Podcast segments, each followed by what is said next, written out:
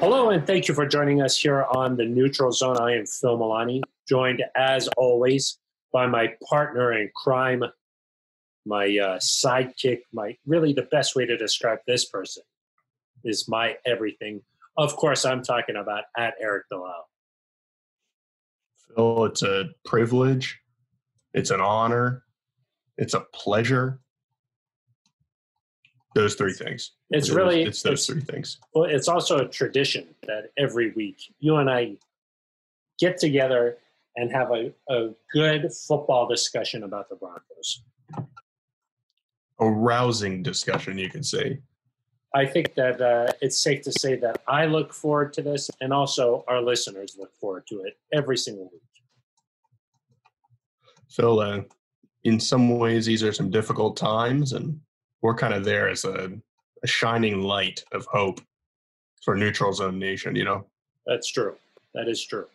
If uh, people have been uh, paying attention this week to DenverBroncos.com or the YouTube page or social media, Why wouldn't, why would they not be? I don't know. Um, but we've been doing a lot on Broncos uniforms and jersey numbers this week. So uh, we thought we'd talk about that a little bit more here on the neutral zone. Um, we have ranked the best uniform combinations in Broncos history. But uh, I think for the purpose of this podcast, we want to just get into jersey numbers. Yeah. And Phil, this is not, I want to be quite clear. This is not because we've run out of things to talk about. This is because we're very interested in the topic. We are interested in the topic and we just thought that we could continue the discussion a little bit more here in a podcast format versus video. Right. Very different formats.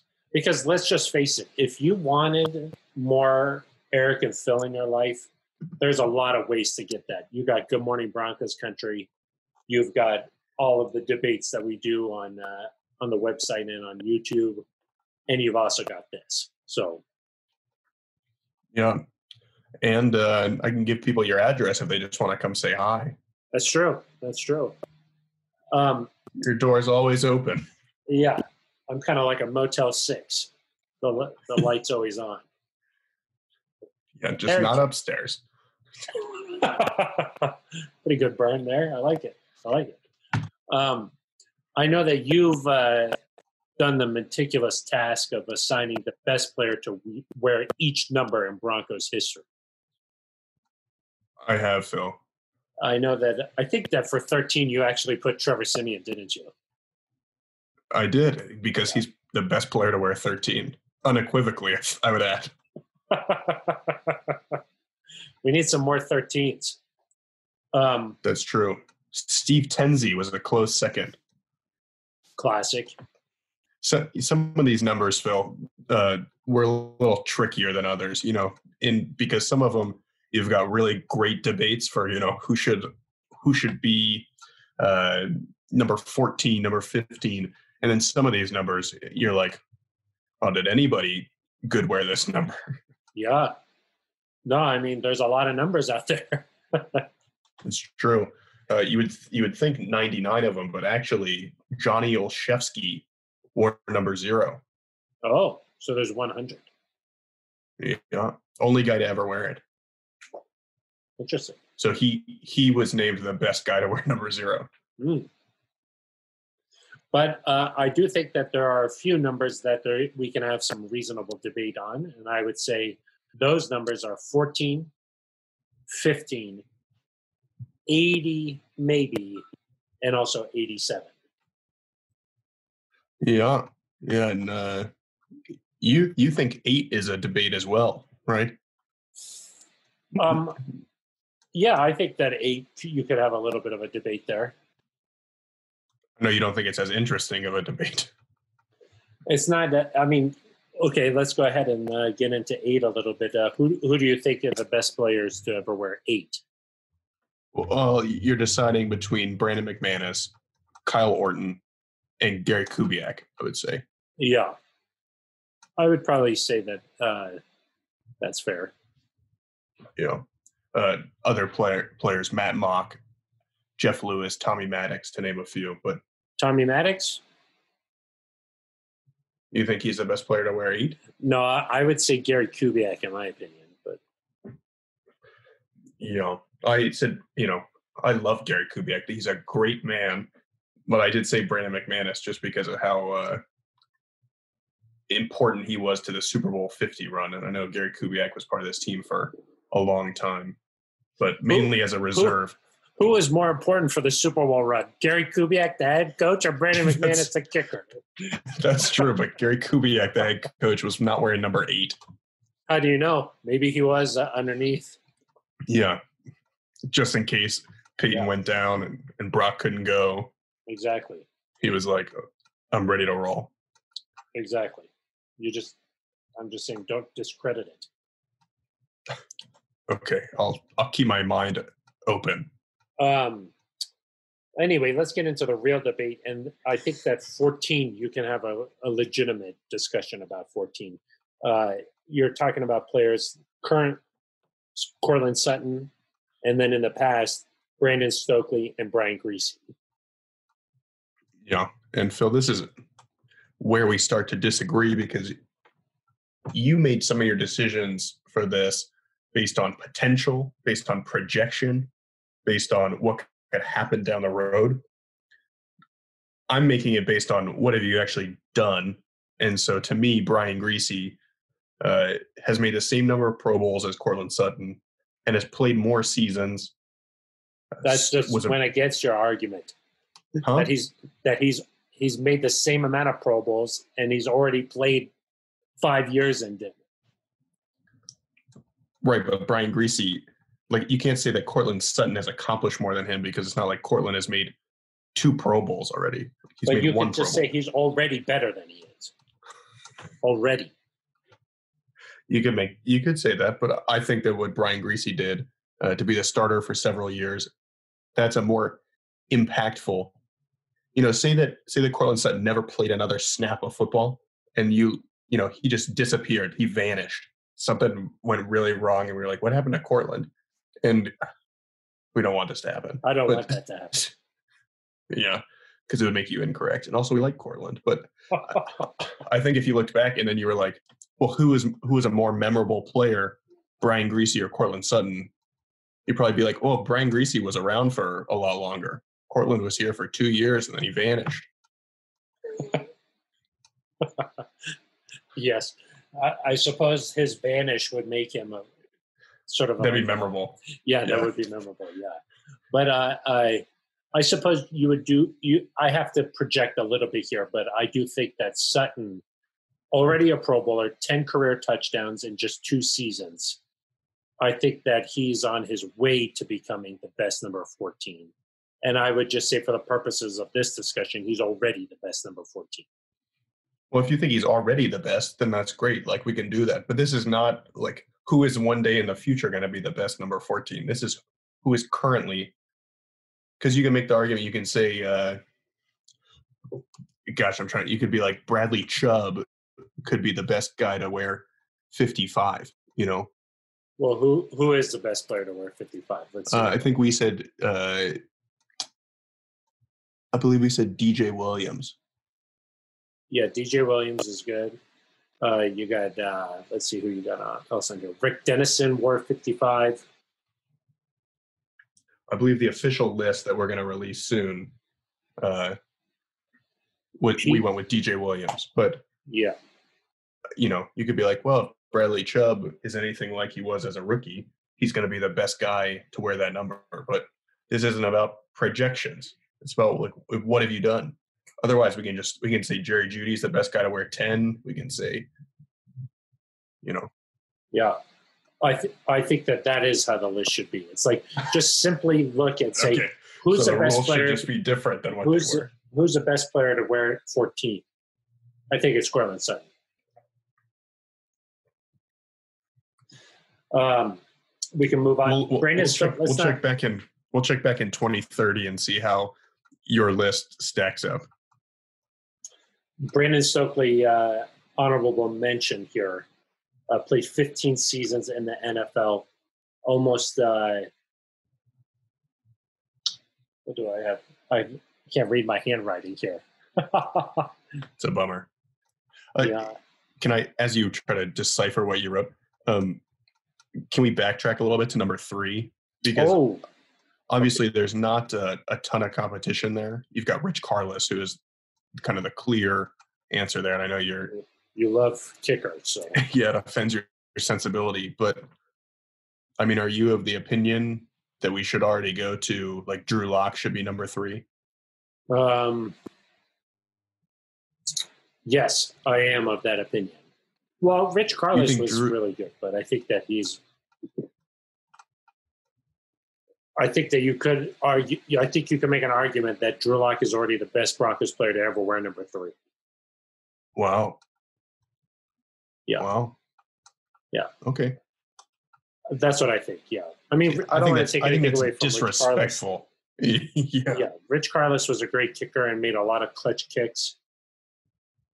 You know, his playoff type kicks. Right. So I, I don't want to. Like, are you you want to say KJ Hamler is already the best player to wear 13? Hmm, he hasn't ever played a game, so it's really hard Oh. to tell. Drew Lock's only played five, so Yeah, as a quarterback. So it's true. Five quarterback games are equal to how many kicker games is that worth though? I don't know how many snaps. They probably played the same amount of snaps. Probably. Uh, let's just say Trevor Siemian better watch out. Okay. KJ KJ Hamler might pass him by the end of this year. So That's quite possible. I'm not um, 15 is also a very debatable number. Yeah, you've got uh, Tim Tebow, of course, Brandon Marshall, the wide receiver, uh, Jim Turner, a kicker again. So Phil's not going with Jim Turner, and then uh, you know Marlon Briscoe, even Marlon a short-lived uh, stint there, just one year and fifteen. But you know, I'm going to defer to Jim Turner just because uh, Ring of Famer again, longevity kicked from 1971 to 79. You know, Tebow just wasn't here long enough, and even Brandon Marshall, I think, while he was impressive, made what two Pro Bowls. He just Yep. to me, Brandon Marshall is one of those what if players in Broncos history. You know, what if he was here for his entire career? Because his best football was, you could argue, after he left Denver. Yeah, well, he made the Pro Bowl twice while he was in Denver. Uh, so not just made the Pro Bowl twice only. He made the Pro Bowl twice while he was in Denver, two of his four seasons. That's why he said, Yeah. So yeah. But like his All Pro, his first team All Pro, which I love, like a, I love All Pros like nothing else in this world. yes. That came in Chicago. Uh, was it Chicago or was it uh, with the Jets? Chicago. I'm looking at the uh, Pro Football Reference. Got it. Okay. 83 career touchdowns for Brandon Marshall. That's true, Pretty good. And uh, but 25 with the Broncos. Yeah, that's pretty good too. Four seasons, 25 touchdowns is pretty good. And the, the impact that he made on those teams, I think you could argue that uh, he's just the best player to ever wear 15 in Broncos history. Yeah, I mean, I think you. He's got a much more compelling argument than Tim Tebow. I think. Yeah, Tim Tebow, I think I think what you would credit him the most with is revitalizing a fan base. The Broncos had been sort of down for a little bit there, gone through some tough years with Josh McDaniels, and then Tim Tebow brought a lot of excitement and the way that the Broncos were winning those games in 2011. I mean, those were miracle games. And so I think that the excitement that he brought, that's what I'll most remember Tim Tebow for. Right, and there probably are more 15 Tebow jerseys than any Yeah. other. You know, than there are Brandon Marshall jerseys. I mean, I mean, they, he was a great leader. He was a very passionate football player, fun to watch. But some of those games looked like he was playing a different sport. Yes, he he took football back to like the a different era. You know, Yeah, with with uh, Rich Karlis, or farther back, you think? further back. yes, further like back. Lionel Taylor or further? Well, Lionel Taylor put up huge numbers, so That's true. That's true. I, I'm thinking more of like maybe like what uh, maybe like a wing T high school. Uh, oh, Yeah, that kind of Yeah. era of football. Kind of right when you were getting into the sport. Yeah, yeah, exactly. Yeah. Yeah. Um, So that Chiefs game, I think he may have completed what six passes. impressive. That uh, I think though, when you look at what Brandon Marshall was able to do, I mean, some of the plays he made, uh, one in particular, that one against the Cowboys, puts him a, a notch above. I mean, he was make he was doing things that uh, only the best of the best wide receivers that have ever played the game have done. It's true. Yeah, that Kansas game, Kansas City game, six of twenty-two for sixty yards and an interception. Yeah, but they did make the playoffs, and he That's won true, and then he- game. He threw for over three hundred yards, Yeah, So, three sixteen. but now, now he plays baseball. So That's true. What number does he wear in baseball? I have no idea. I don't know either. Yeah, I'm not sure.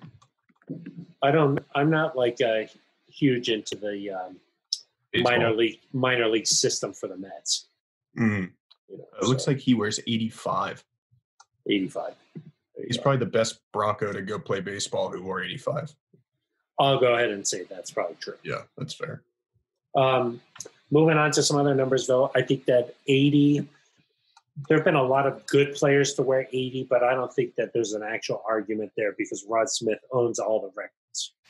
Yeah, I think that that's uh, a fair thing to say. You know, he is competing against guys like, let's see, Mark Rick Jackson. Upchurch, yeah, Rick Rick Upchurch. Upchurch, Mark Jackson, um, Julius Thomas to a much lesser degree, I think, but um, it's probably between Rod Smith and Rick Upchurch, I would say, and Rod just every meaningful statistical record in terms of being a receiver he holds. So I think that's a pretty clear cut one. I will Yeah. say, Phil, before we jump to 87, there's a couple other ones that interest me that we don't need to debate, but you know, you've got Sua Cravens versus Gene Mingo at 21. What about uh, Aqib Talib? Yo, did I, what did I say? to say? I think that you said What Sue? Cravens.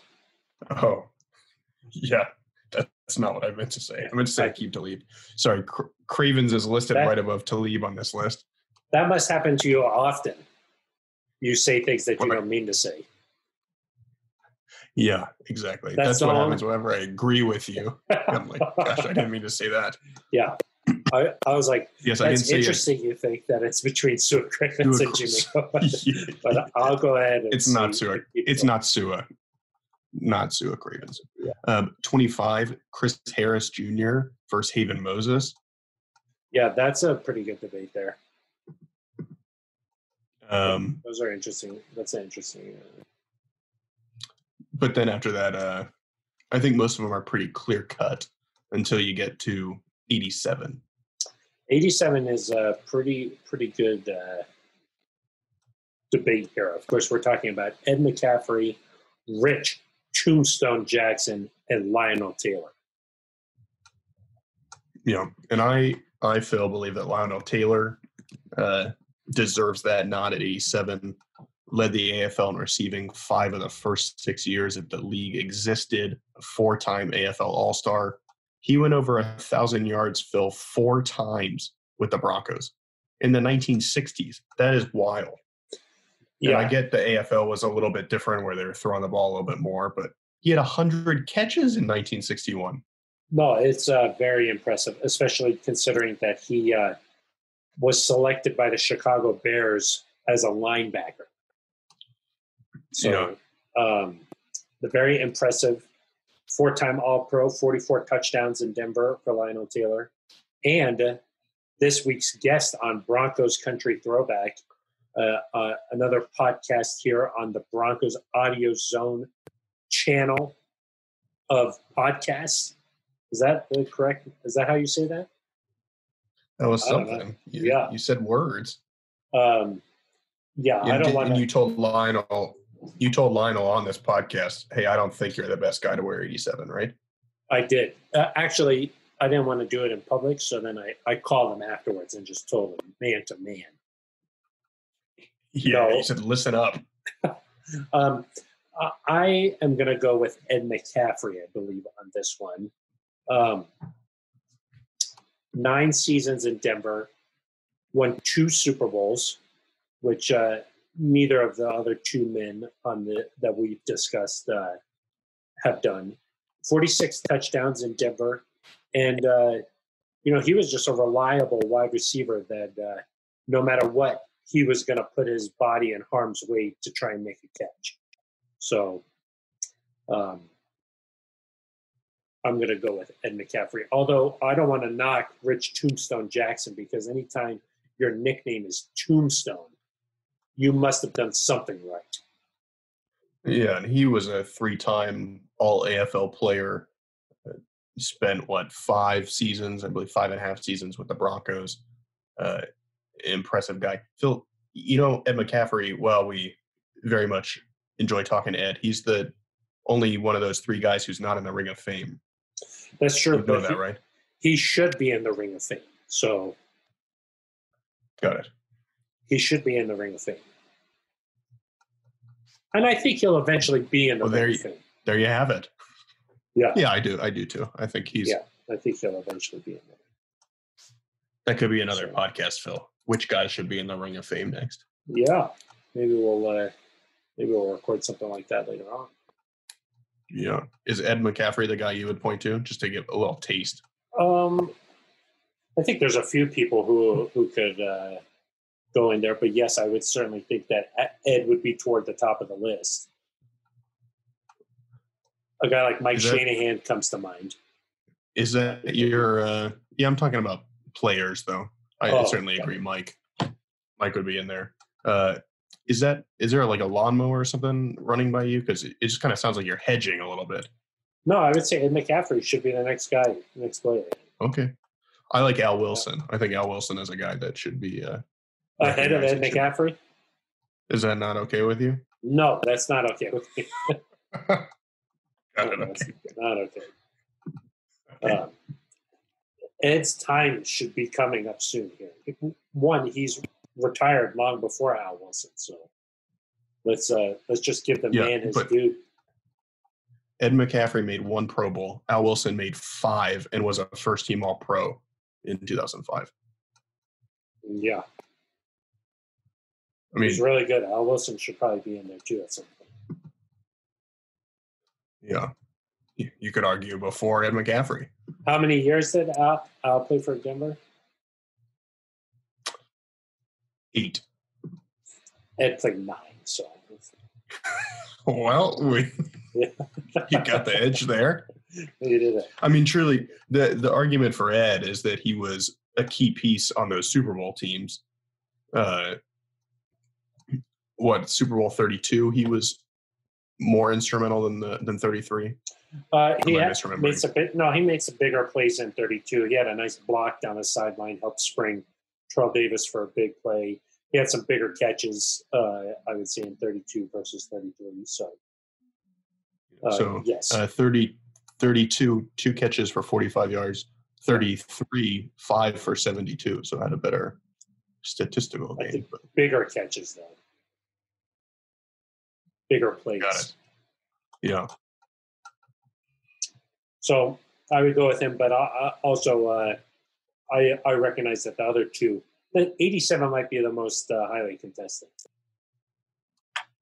It's not often Yeah, that course, you get a, a defensive player who wore 87 and just terrorized quarterbacks. it's true. sort of a Well, and- situation. It is, uh, I think, at some point, like you said, all three of those guys are going to be in the Ring of Fame. So, Yeah. uh, that's the only position really where you know, twenty five, like we mentioned, you probably got you know, if if and when Chris Harris is a Ring of Famer, you've got a couple Ring of Famers there. Yeah. Um, I think there's a chance maybe someday Aqib Talib could be in the Ring of Fame. Possible. Um, It's just hard to, to depend on. It'll depend on how much you just want to give nods based off of being on Super Bowl team. So, yeah. So, but but yeah, 87. Uh, a tough number to decide. a lot of room, a lot of room, room for discussion there. Uh, we can continue this discussion uh, into uh, talking about which numbers we think should be uh, retired next for the Broncos. Oh, a little uh, sounded like a segue there. I liked it. Yeah, well, we just talked about uh, you know who could be next on the Ring of Fame. The natural transition into what numbers do we think could be uh, retired next. Yeah, I think Phil, the, the most natural answer is 24, obviously, for Champ Bailey. Uh, a first ballot Hall of Famer last year, uh, a really incredible player among the best, you know, perhaps the best cornerback in Broncos history. And I think for retiring numbers, something that's important is no one's really worn it since he retired in 2013. You had Adam Pac Man Jones wear it for a very limited amount of time in 2018 with Champ's blessing, but but that's it. So it's not a stretch. You know, no one's wearing it in 2020. Uh, so you've got another year where it's out of commission. So it just makes sense to me that that would be the next number to put up there. And if you want to make the criteria, you have to be a first ballot Hall of Famer to be under, you know, consideration for this. That's reasonable. That is a, a very high bar, and I think It Aaron, is. uh, you and I agree that uh, to have a number retired is a very big deal. We don't think that anybody should just have their number retired. If you're a good player, you should go into the Ring of Fame. If you are one of the best of all time, your number sh- should be up for consideration to be retired. Right. And so I do think that Champ Bailey's is, is in that category. I can't believe Adam Jones wore that. That's just uh, We just we just pretend like it didn't happen. It's okay. yeah. I, I don't like. I was not a big fan of that at the time, but uh, yeah, I mean, member of the 2000s All Decade Team, a 12-time Pro Bowler, first ballot Hall of Famer. I think that uh, that makes sense. There are a couple of other numbers that could be in the mix there. Of course, 30 and also 84, possibly. But like you mentioned, Aric, one of the problems is is how many guys have worn it since the main guy to wear it. Of course, Phillip Lindsay it wears 30 now. David Bruton wore 30 before. People have wore 30 since Terrell Davis, and the same is, is true for uh, 84 since Shannon Sharpe. Yeah, that's kind of interesting because with 30, Phil, after TD retired in 2002, nobody wore that number for five years. And so that's kind of where, you know, the momentum would have come from. And I wonder, you know, Phil, maybe if if TD was a first ballot Hall of Famer back then, obviously he had to wait 11 years to be enshrined. But you think maybe had he gone in in 2007, right when he was eligible, maybe they would have made that decision to say, we're going to retire that number uh, you know, kind of Right you know, Elway's Elway's number was retired earlier than he was eligible, but Yeah, um, it, it's kind of a, a similar situation. But now I'm not sure. I think it's very likely that you're going to go back and say, "Well, we've let people wear it for the last 15 years, but let's retire it now."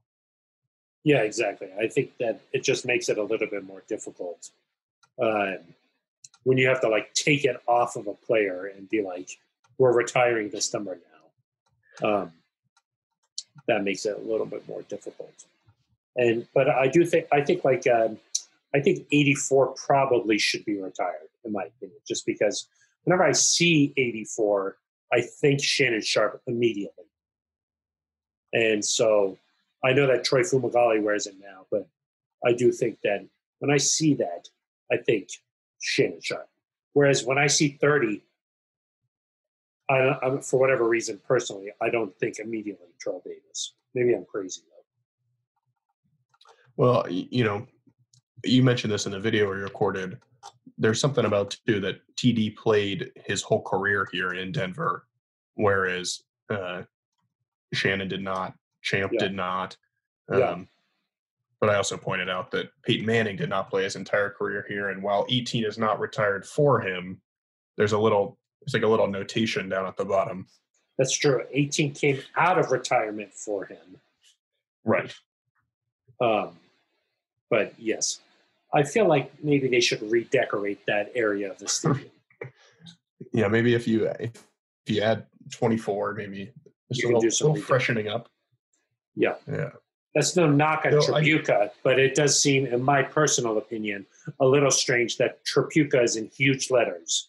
And then almost as like an asterisk on the bottom, it says Peyton Manning. Oh, yeah, by the way, one of the greatest quarterbacks that's ever played this game. Asterisk. I don't It's my opinion. When we've got a column uh, from Jim Saccomano that's coming up on the website this weekend about those retired numbers, but I could be okay with, you know, say you wanted to retire 24 and then maybe a couple of years down the road you sign a really good cornerback, like who is on a, a Hall of Fame trajectory, or you draft a guy in the first round. Like, say you use a top 10 pick on a corner, maybe you unretire it just for that guy. Aric, that just begs the question uh, why retire it in the first place if you're just going to unretire To, it? to, I mean, that's the same thing. Why retire Tripucka's number if you're just going to unretire it for Peyton Manning? Yeah, well, as we're going to get into it on later in just a second here, 18 is Peyton Manning. It's not like Peyton's going to come here and wear a different number. So, uh, That's that's true, but um, if you draft a guy, you could just say, "Look, that number's off limits." Sorry. I'm trying to think of a cornerback like who is good enough to like this is ridiculous, but say the Champ like you redid it and like Champ came but 24 was already retired, like maybe you unretire. for Maybe you make an exception then Yeah, but but uh, 18 is sort of special. But yes, um, I think maybe Yeah, you maybe you can make an exception in a very rare situation. right. And Which you what, could say that's what Peyton's was. Yeah, Yeah. exactly, exactly, And there's Oh. very few players that demand that, you know. exactly, exactly. One last thing to touch on here about jersey numbers maybe being retired. Aric, you know I love projections, so uh, Yeah. perhaps 58 one day could be retired. Oh, yeah, I like that uh thought. Von currently uh is the best player that we picked to wear 58. It's a Yes. pretty uh pretty easy choice there. Um, Uh, he's the career uh, sacks leader for the franchise, 106 career sacks right now. So Yeah. You, you know, Phil, I think some of that has to do with what does he do this year and beyond. Um, uh, you know, I think the Broncos have a, a contract option again after this year. And so, you know, if for whatever reason Von moves on after this season, I'm not sure if that merits a retired jersey or not. You know, he's done a lot, and obviously, um, I think he's tied for the most Pro Bowls appearances in, in team history. Um, he's either first or second, but it would just be weird if he then went on and played like five years somewhere else. But if he's going to stay here his entire career, maybe he adds 40 more sacks or something like that over the course of the next five years, ends up in the top 10 all time among it, all NFL players, you know, like DeMarcus Ware. Uh, then he's a guy that merits that consideration. But a big thing for me, Phil, is I'd like to see Von. Know, doesn't need to win another Super Bowl MVP, but kind of help this team turn around because he was here during the start of his career during some good times. Um, you know, second year was 2012, and then Peyton. They're obviously all through Peyton's time and won the Super Bowl, and since then, the Broncos have not been back to the playoffs. And so I think part of Von's legacy can be hey, he stuck it out and helped this team finally get things fixed. yeah, and I don't think Von's story's uh, completely written just yet. So I think he's still got a, a, at least four or five more years left in him, and um, I know a lot of fans just, uh, and me personally, I'd like to see him finish it out in Denver. I hope that that's a possibility because that would be pretty rare to have a player like Von play his entire career in one place. You know, uh, we just don't see that in sports that often. I mean, a guy, even a guy like Peyton Manning finishes his career somewhere else. A guy like DeMarcus Ware finishes his career somewhere else. It would be pretty special, in my opinion, if for a player like Von to be able to play his entire career in one place. Uh, it's really rare, and uh, that would be a cool feat. So, right. Well, and, and maybe some of that goes along with, you know, is he a first ballot Hall of Famer? I think if his career were to end today, I, I, think Von's a Hall of Famer. I don't know if Von is a first ballot Hall of Famer if his career ends today. I think if he adds three or four more productive seasons and gets into that top 10 area, he becomes a first ballot guy. And so maybe that goes with it. Um, but yeah, we'll just have to see. I mean, Bruce Smith didn't finish his career with the Buffalo Bills. Exactly. You know, I mean, that's why I just, it would be pretty special if he could somehow figure out a way to get that done. So, um, just the fan in me would love to see that. Who is, I mean, who is the most prominent guy that has done that recently? Yeah, I mean, it's hard to think of a player who's, you know, even a guy like Shannon Sharpe didn't do that. You know, like Terrell Davis's career got cut short because of injury. Because usually, what happens in these situations is when you get toward the end of your career, there's a disagreement between the player and the organization on what the player's worth. The player still thinks that they're maybe a little bit more valuable than the organization thinks, and there's a disagreement, and they go to their separate ways. Um, I mean, Elway did it, obviously. Yeah, exactly. Well, um, kind of. What do you mean, kind of? Well, he was on the Colts for like a hot second. He played his entire um, career for me. uh, no, but I'm trying to think. I mean, more like an NFL star recently that would have played his whole yeah. career. Maybe Ray Lewis. Ray yeah, Lewis played his entire That's career in Baltimore. Um, but it's looking like you know it's looking. Tom Brady obviously just went to the Bucs. It's looking like Aaron Rodgers is not going to be with the Packers his whole career, depending on what happens there. Yeah, I mean it's just rare. I that's mean, tough on that's tough on a fan base. Maybe like a Russell Wilson. He's still really young, but yeah, we don't know. You know, but he, it, I'm just years even, away from that being an issue. You know. Yeah, I'm just trying to think of guys who are like, uh, already played out their rookie contract and re-signed with the same team. Yeah. You know, that I mean that's even rare nowadays. You know. I mean, what Jason Witten did it at first, and now is with the Raiders. Yeah, I mean, that just doesn't sound right. if you can uh, think of somebody else, to those of you listening, maybe you can uh, give us yeah, a shout. How would they do that? At neut- uh, you can call 707 neutral or send an email to neutralzoneshow at gmail.com. We got a nice email, uh, Phil. Oh yeah, we did. Did you did you enjoy it? It was from uh, Charles. Oh, uh, do you want to read some of it for us? Yeah, it was it was long. Um, we find the best. Yeah, we appreciate it. He said uh, Charles M wrote us after we were talking about players from uh, the past that you could add to this year's team in their prime. He said he said Champ was his first choice. Gary Zimmerman is his second choice. But uh, if you could choose quarterbacks, he said John Elway is by far the top choice. He says he once hurled a snowball. This is Charles at Len Dawson from the South Stands in Mile High. But he said uh, Elway's well documented athletic ability that extended beyond the gridiron was nothing short of amazing. I agree. I, mean, I know you do. I've talked to John about this a lot, where it's just like if he could have played in with today's rules. Oh man. Yeah.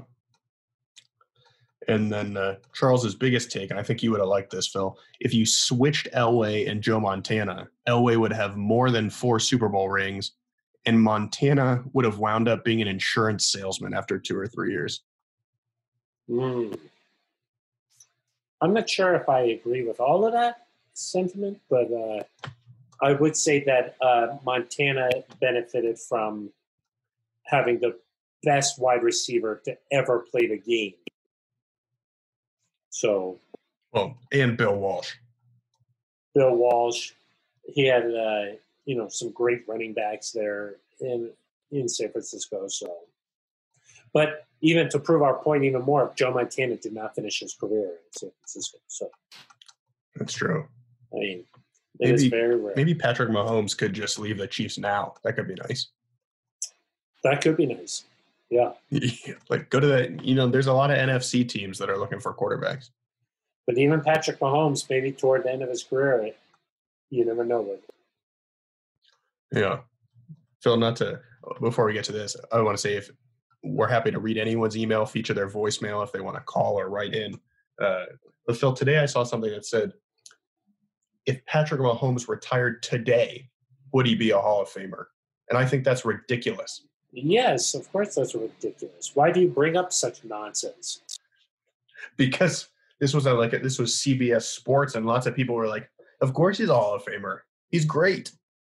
I mean, I think you have to have some sort of a benchmark in terms of statistics. You know, maybe it's yeah. not necessarily um, like baseball. You know, like baseball has these really hard benchmarks, but I I think that you have to at least have played a certain amount of years, thrown a certain amount of touchdowns. he's just not. I mean, he's just not there yet.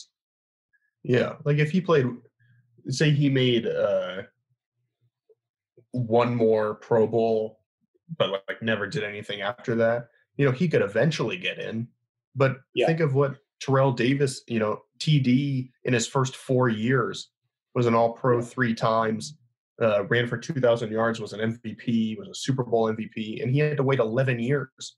Yeah, exactly. I don't think that uh, he's got off to a great cool, start. Let's cool career. it. Yeah, let's just cool it. Yes, people need that. That needs just uh, relax a little bit.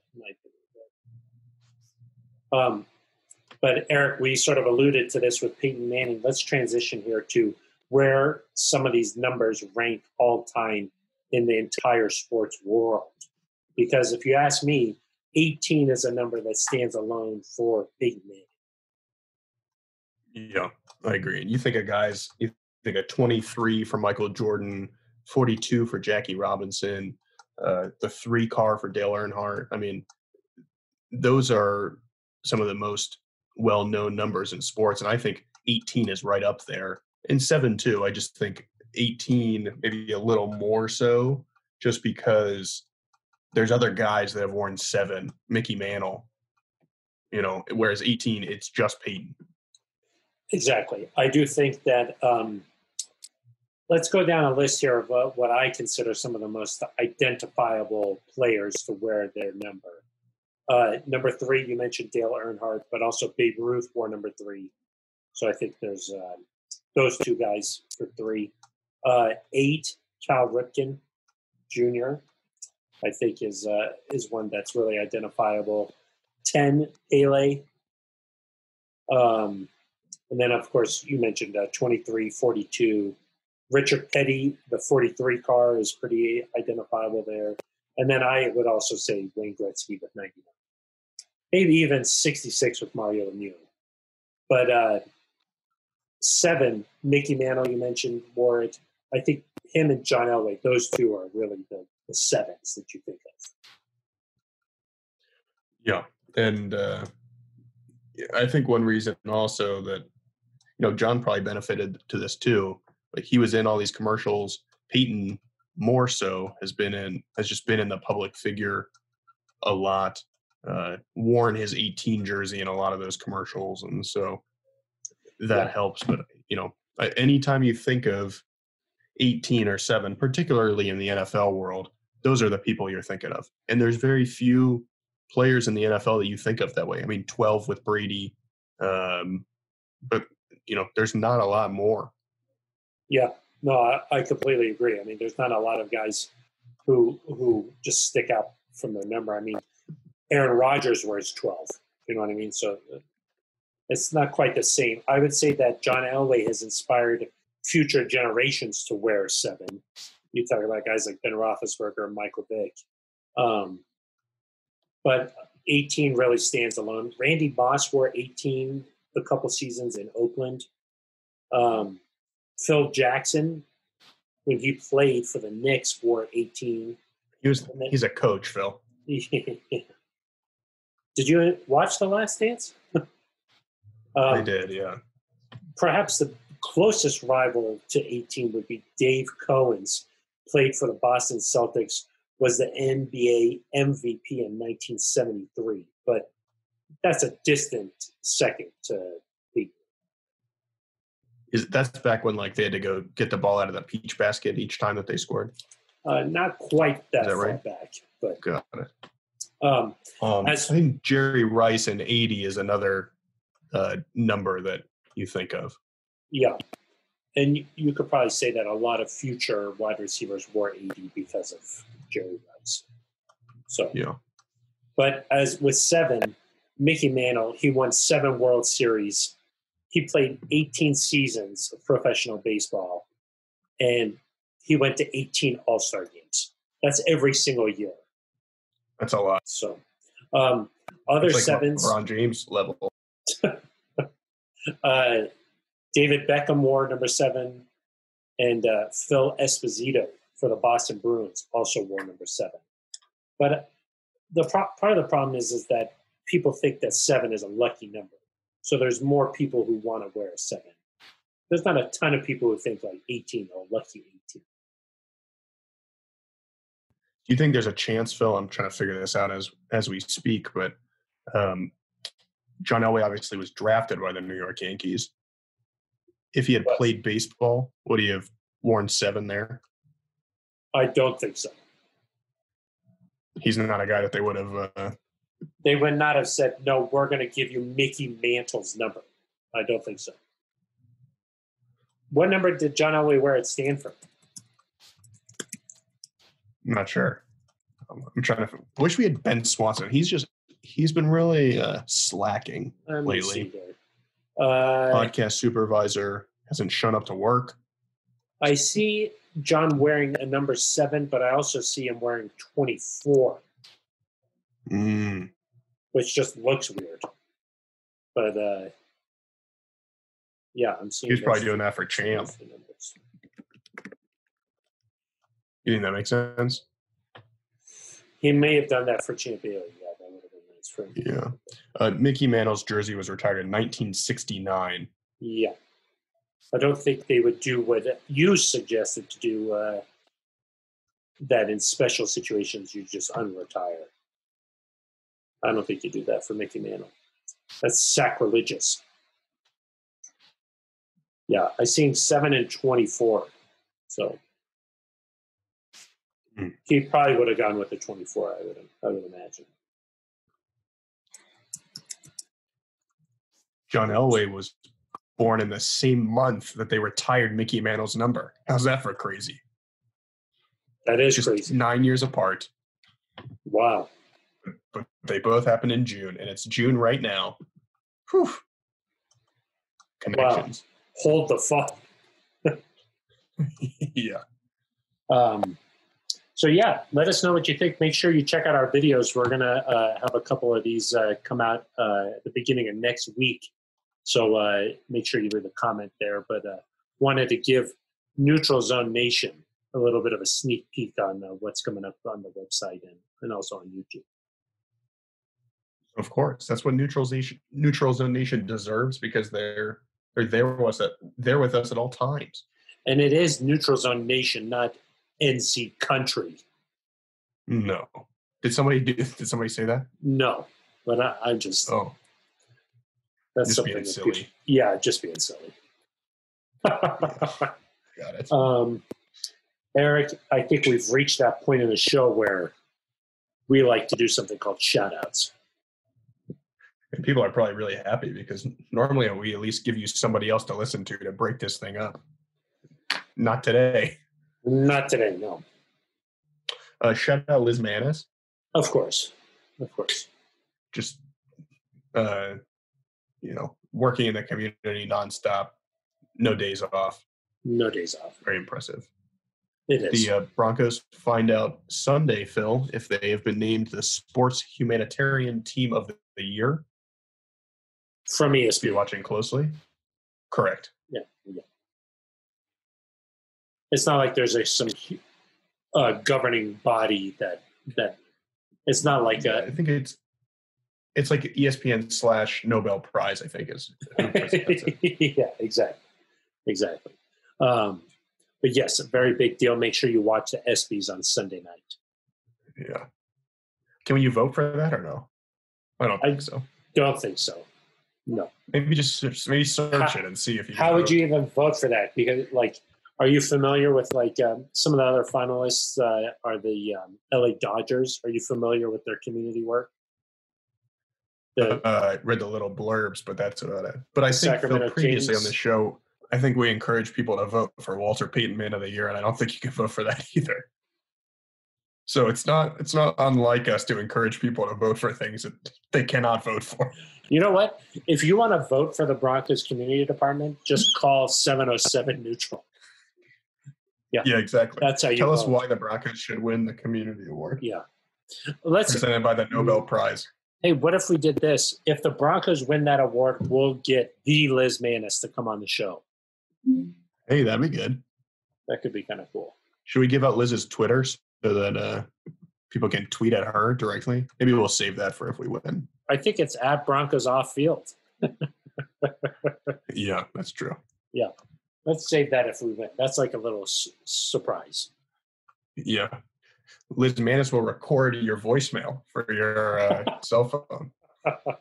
Yeah, she also is on Cameo. She does birthday wishes.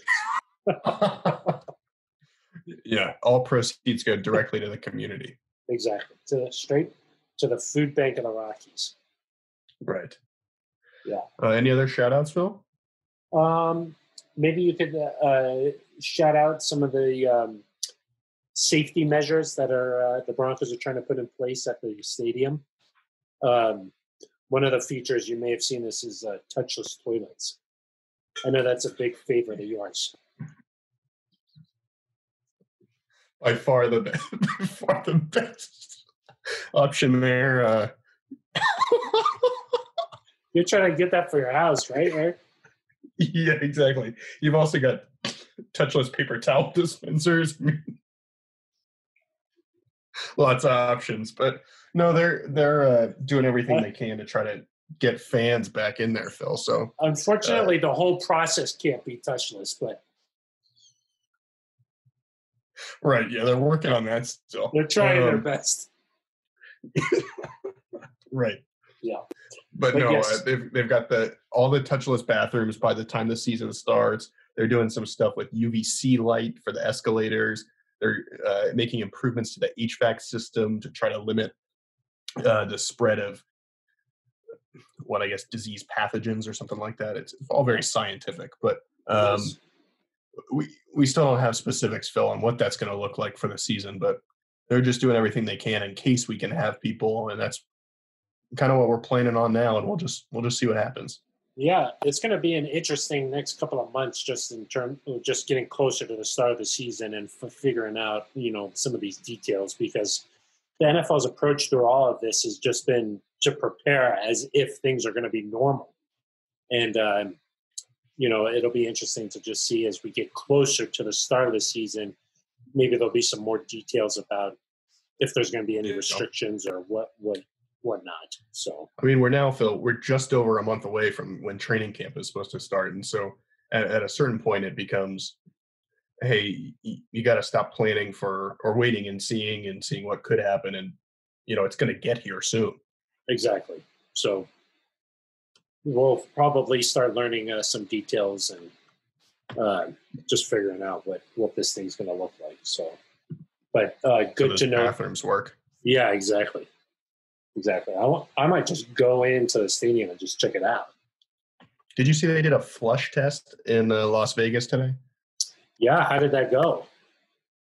I think it went well. I think that what fourteen hundred toilets and sinks that they had all go at the same time.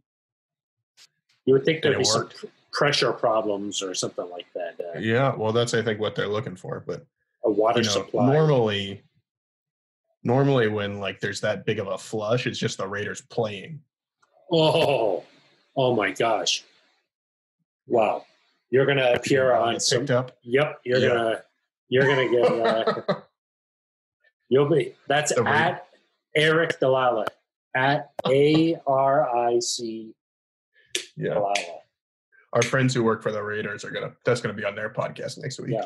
Yeah, we're trying to get some of our friends on the Raiders uh, to come onto this podcast. We'll have a little discussion about. it. Yeah, Drew a little Lock. back and forth. Yeah, they don't Yeah. like Drew Lock much over there. No, no. So consider my joke just kind of sticking up for this team. Wow. They started it. Okay. Um, so that'll be all over message boards and Raiders Reddit and uh, yeah. wow. Come at me, Reddit. you're asking for it. You're asking for some trouble here. You know, uh, you can defend yourself. Yeah, I'll be fine. Yeah, I wonder if like uh, maybe somebody in the stadium was taking a shower. They did the didn't know about the flush test, and then It got a sudden- really hot. Yeah, That'd be really hot if all yeah, 1,400 yeah. toilets were flushed at once. Hopefully, And probably flush with uh, no touch. exactly. Yeah, no Yeah. touch. No Everybody touch. just waving their everybody just waving their hands all at once. just going crazy. Yeah, just flushing it all over the place. So, anyway, Should we shout end out. this before I offend another fan base? Yeah, yeah, we better just shut this thing down. So, uh, make sure you check out our, our stuff on uh, Jersey numbers. Um, some interesting debate, some good thought there. But uh, let us know what you think. So, that is going to do it for this episode. Um, nobody to thank, Aric, because we didn't have any guests. So just No, that's true. And no help from Ben Swanson.